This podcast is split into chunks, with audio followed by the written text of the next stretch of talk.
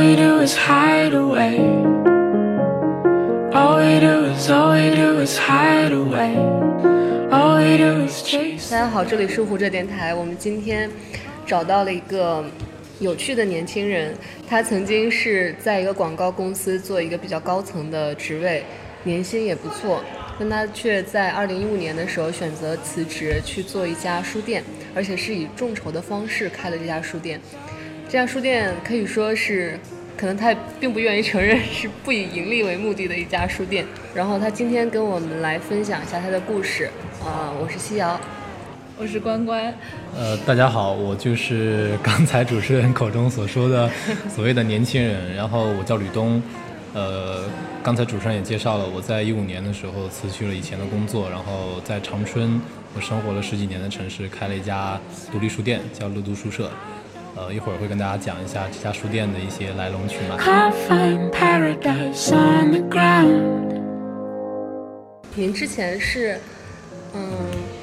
不是长春人，我看资料上。我是江苏人，然后零五年的时候读大学，然后高考嘛。就是迁移了一下移民，然后到了东北，然后选择在在长春读书，然后当时也是觉得可能在南方生活了一段时间，然后对对北方比较向往，嗯，然后当时说呢，哎，正好有个学校还不错，还可以跟自己的这个高考成绩差不多，然后就去了那个学校，去了吉林大学。当时我看您说是学学商科的，对，然后我当时报的专业是属于。在当时吉林大学的商学院下边的一个可能兼顾商科还有一些信息技术领域的一些东西。嗯、在你多大时候，你大概有一个印象，说我想成为某一类人，会有这个时期吗？呃，会有吧。我觉得应该还是在大学的，应该就大学那几年吧。我我其实上大学之后，我感觉好像自己重新火了一次。就是在以前高中的时候，更多都是跟大家一样，就你不需要有自己的想法。嗯，然后你进到这个班级里边，然后你身边同学都是很厉害的人，很优秀的人，大家的生活习惯都是一致的，正好其实没有选择也挺好，就就是一直走，跟大家一起走。然后后来到了大学之后，发现时间是自己的，空间是自己的，你想做的事情都是自己的。然后在那过程中，你会发现你跟身边的人，其实在个性上、性格上的不一样。这个不一样其实没有什么呃好的、不好的，或者、嗯、或者说高低之分，就是然后你觉得你是哪种人？呃，我我应该是我其实好像感觉有时候蛮蛮少数派的，就是对，就是可能很多人想去做的事情，反而自己不是很想去做。就是比方说像社团，或者说像当时的一些学生活动啊，或者一些呃什么什么样的事情，大家都可能都想去呃竞争，或者是去干嘛的时候，可能自己会觉得哎好像没意思。你是想故意躲避人群，还是躲避竞争，还是说就是好奇？呃，我觉得其实那个时候应该都有。嗯、现在可能如果说去美化一点的说法，就是有有一个可能稍显文艺的说法，就是说，有的人适合在跑道上，那有的人可能适合在路边鼓掌。啊，我觉得现在可能自己的心态更趋于这样的描述，但是在更年轻的时候，其实还是多少带一点点的，就这种无意识状态，或者说是一些也会有一些虚荣状态，或者是也会有一些可能自卑啊或怎么样，就是你会觉得，呃，我我要不要去去竞争？我不想淹没在这样一个人群里边，我不如在一个角落里边，我自己有自己的小的世界，有自己的空间，然后我做自己的事情就好了。嗯，我看资料说您后来在广告公司就已经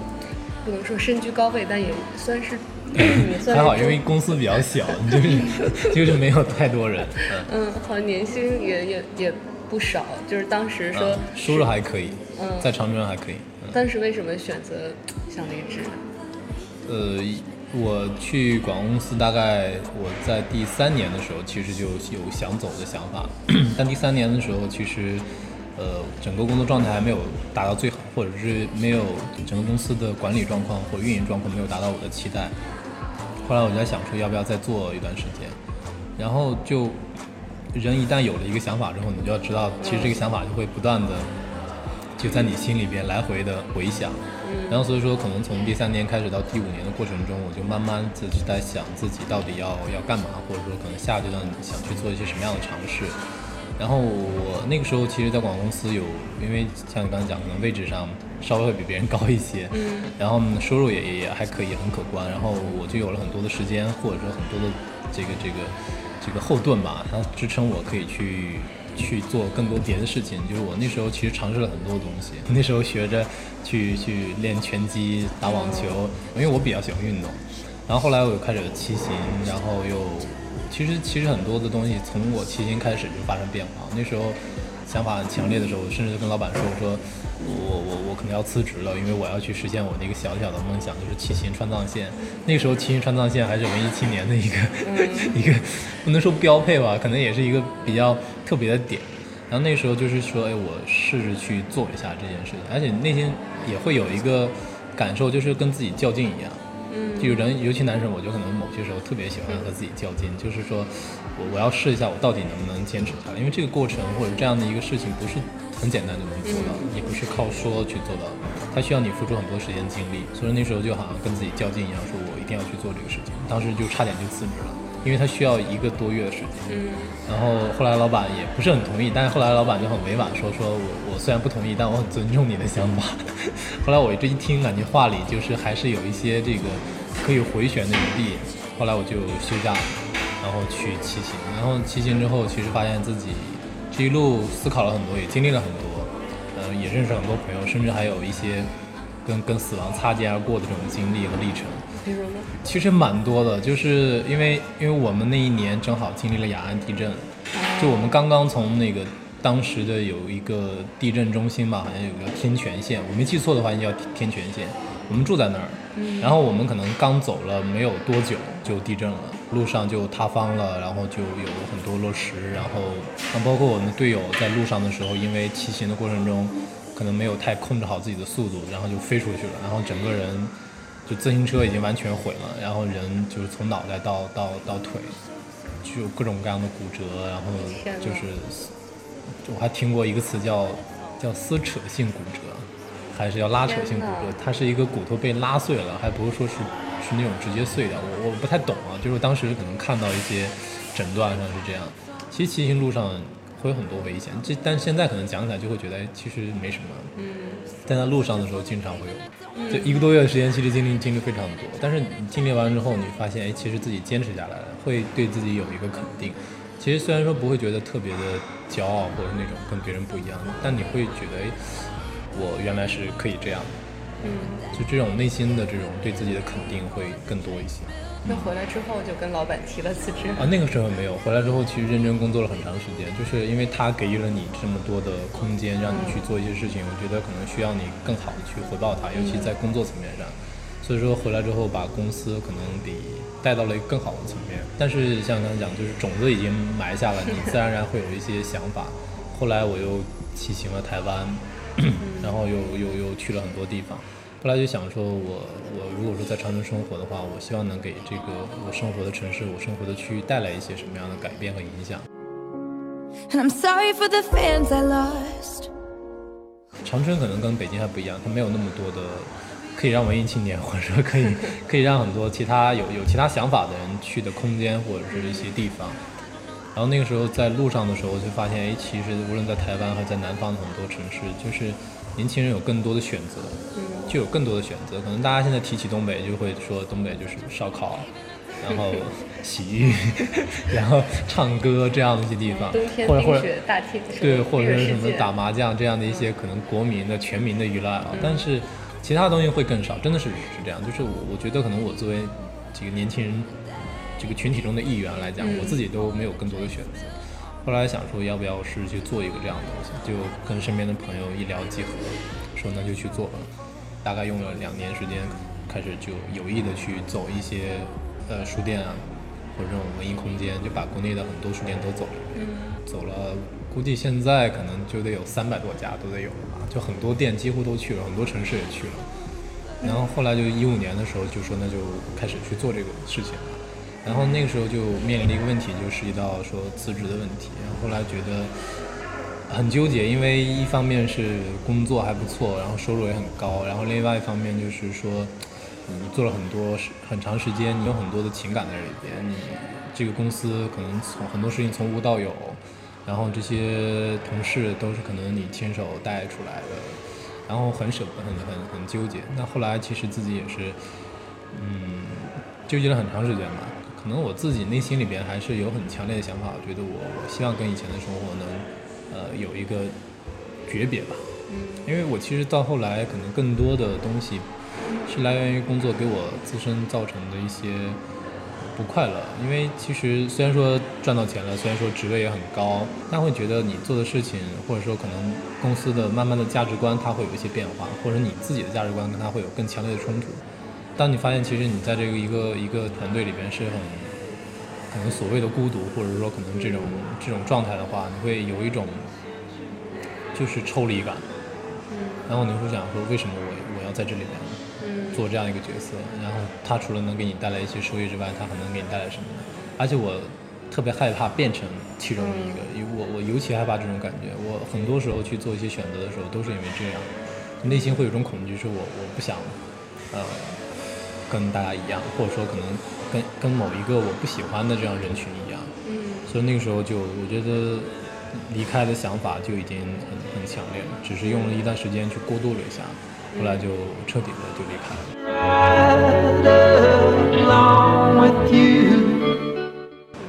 当你说跟过去诀别的时候，为什么重新开始的起点还是长春？因为我觉得有两个原因我不太理解，一个是刚刚您说这个长春，我说东北可能这是一个文化都比较贫瘠的一个地区。那你你可以选择直接去北京，然后第二个原因就是，呃，您不喜欢的一些价值观，可能就是我觉得这在东北是很普遍的一种价值观。呃、对，就是、现在现在，其实我现在倒蛮想离开长春的，只是我我刚才也讲，就是我觉得我在长春生活了很长时间，就无论我可能多么讨厌一些曾经的行业，我曾经的职位，我曾经的一些什么样的事情，但它其实带给了我很多东西。嗯，我希望。做一点什么事情，嗯嗯，所以当时就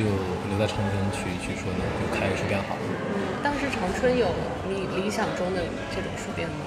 没有，那时候全国都没有太多，就是看似几年前啊，就是一五年前后，就是其实，在一五一四年吧往前，很多书店都倒闭了。然后长春的书店可能都是比较传统的，或者有几家可能当年还不错，但是走到那个时代的时候已经有点没落了，就会、嗯、呃。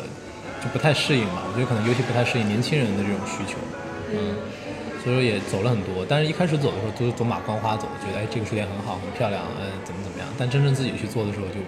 就完全是另外一回事儿。嗯，当时您是发了一个朋友圈，在朋友圈众筹的。对，就是因为那时候众筹也比较火嘛，那时候正好社交的媒体软件微信刚刚起步，就是从一我一一年开始嘛，一二年开始，但到一三一四年的时候，大家就是更多人去去用微信了。然后我那时候就是从骑行开始吧，我就开始在朋友圈里面去去发一些日常的东西，嗯，然后所以说很多人就一直在看着，就是你的成长也罢，进步也罢，或者状态也罢，然后大概两年时间可能一直在逛各种各样的书店嘛，很多人就说哎，就是他肯定要开书店，那时候我没有我没有说我一定要做，但当我真正去做的时候。或者说可能想去做的时候，我开始就慢慢在朋友圈里边去发一信息说，哎，我如果去做家书店，我可能会想叫一个什么样的名字，或者大家给一些意见啊。嗯。然后很多人这时候边给意见就边去表达了一些想法，说，哎，我也想参与一下。嗯。那我觉得其实这种信任同样也很难得嘛。然后后来我正好又结合这样的一个众筹的想法，就结合到一起去做。嗯。我身边大部分朋友都很了解我或者认识我。嗯。然后我发完朋友圈之后，可能就一两个小时。就好几百，我我我第一次手机是我没有玩它的时候发烫，因为我一直开着它，然后就微信就有三四百人，甚至更多的人在在聊天，就是会跟你聊说，甚至可能电话很快过来，也很也很特别，很奇妙的一个过程。嗯，嗯当时你那个文案大概是怎么样？是有一个像商业计划书的东西吗？还是呃，最后有，前面很文艺，或者前面是，我觉得那个文案是我。这几年写的东西里边，情感最充沛的一次，嗯、就是很决绝，也很决绝。这个决绝是，就是呃，如果说有机会翻出那篇文案来讲的话，会很有意思。因为其实开头和结尾用了两个我曾经看过书里的话，嗯，然后大概的意思是这样，就是可能比方说开头的时候说，就是生活可能总会在无意中有一个东西闯进来，这个东西可能就叫做意义，就是你突然会去思考你人生存在的意义如何。这这是开头，就很很有很有带动感。然后中间就会写了很多呃这种概念上的，说可能你是不是有一天想生活在某个地方，什么样的场景，怎么怎么样。然后中间就慢慢慢慢写，然后写到最后是这个商业上的东西，然后什么样的地方装修大概用多少钱，预计什么样的收益，然后怎么怎么样股权的分配，乱七八糟的，包括商业就是运营团队是什么样的一个构成。然后最后又用了一段话，就是说也是开书店的，就当时的我记得啊，大概是这么样的意思，就是说，就是书店如果说太理性了，呃，开不起来；太感性了呢，它又活不久。然后呢，就是无论感性还是理性，然后反正人人还有很多事情总会有一个终结，人或者总有一死嘛。那与其去去想这些问题，不如去思考如何活得更有意义。我看你在之前的采访里有提到过两本书，一个是《岛上的书店》，还有就叫《书店》，它是对你、呃、对，其实呃，书店那本书，嗯，书店那本书可能结局不是很好啊。嗯。嗯，岛上书店那本书，当然它结局也不是很好，但是它会给人带来很多的感动。这两本书其实都不属于很经典的东西，但是呃，如果说一个文艺青年的话，去看这两本书的话，他所受到的触动会很。我那时候好像是某一天从厦门，呃，飞回长春的飞机上，我就因为我看书也比较快，大概两两三个小时我就把这本书看完。我看完之后就有点就激动嘛，我下了飞机之后我就想说，我好像就要找这种感觉，就就要开这样一家这样的书店。就从那个时候其实就更坚定了。大概是一五年的夏天，七八月份的时候，可能这个时间。后来反正书店开完之后，我这个书我买了，就我自己买了大概有两三百本吧。然后我送给了我身边好多朋友，就是包括说当时众筹参与的人，还有我身边一些可能经常保持联系的朋友，我就送给他们说、呃，送给你看看这本书还不错，然后可以给你一些可能影响啊或者怎么样。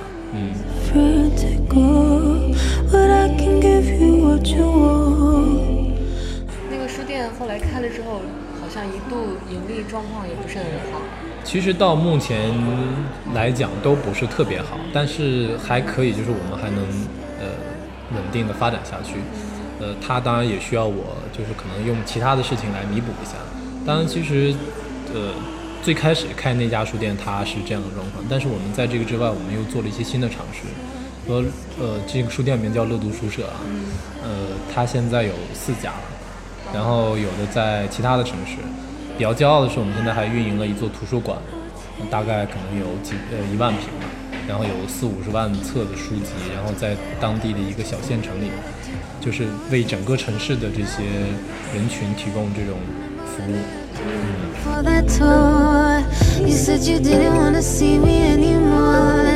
那现在您做了大概三年左右，嗯，然后您您觉得这个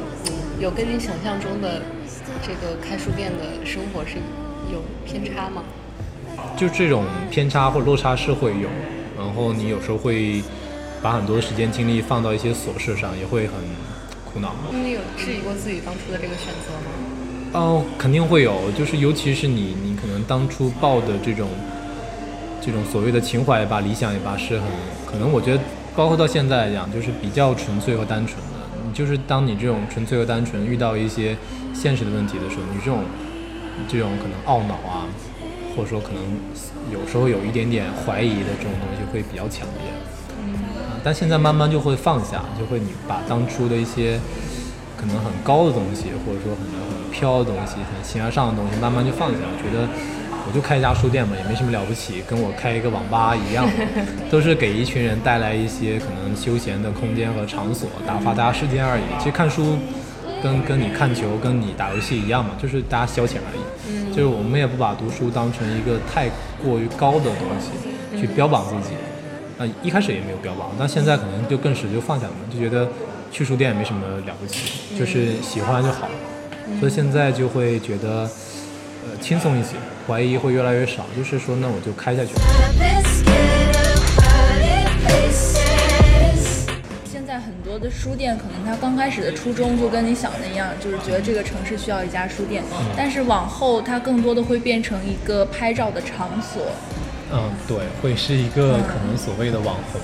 店。嗯、对，你会、嗯、你会害怕，就是以后你做大了之后，然后更红了，然后有很多的人去你那家书店打卡拍照，我我我不害怕，就我反而倒希望他有一天能这样，就是。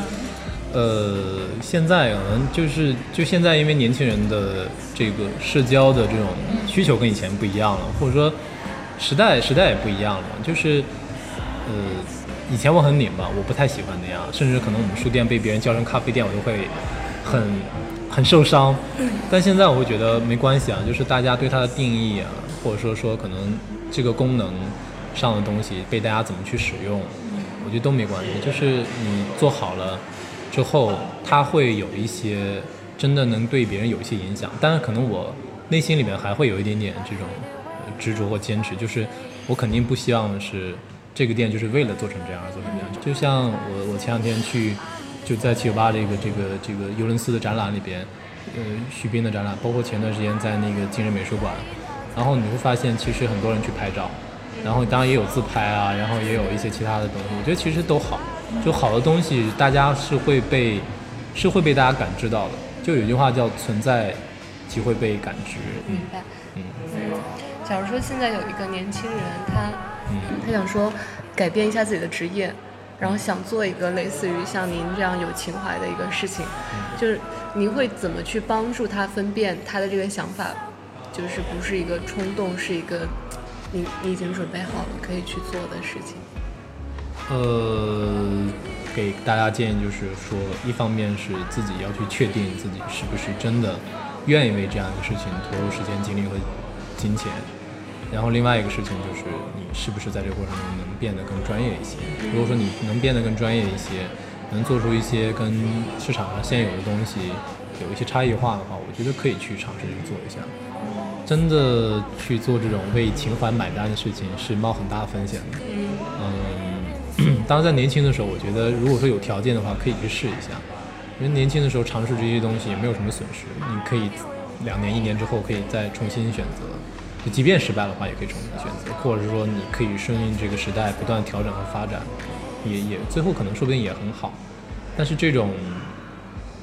不走寻常路，或者说可能稍微小众一点的选择的话，真的会就风险很大，所以说还是建议不要轻易尝试。我觉得我的这种尝试也是建立在我觉得我有了更多的这个后盾的基础之上才去。我觉得可能我在二十七八岁的时候去尝试这个东西，比我在二十四五岁的时候就是有信心的多，然后或者说有条件的多。嗯。我们今天就聊到这儿，大家再见，拜拜，拜拜。We'll keep on waiting for you. I hope that you're happy with me in your life. I hope that you won't slip away in the night. I hope that you're happy with me in your life. I hope that you won't slip away. I hate it when those try to chase me. I love it when you try to save me, 'cause I'm just a lady. So tell me why my God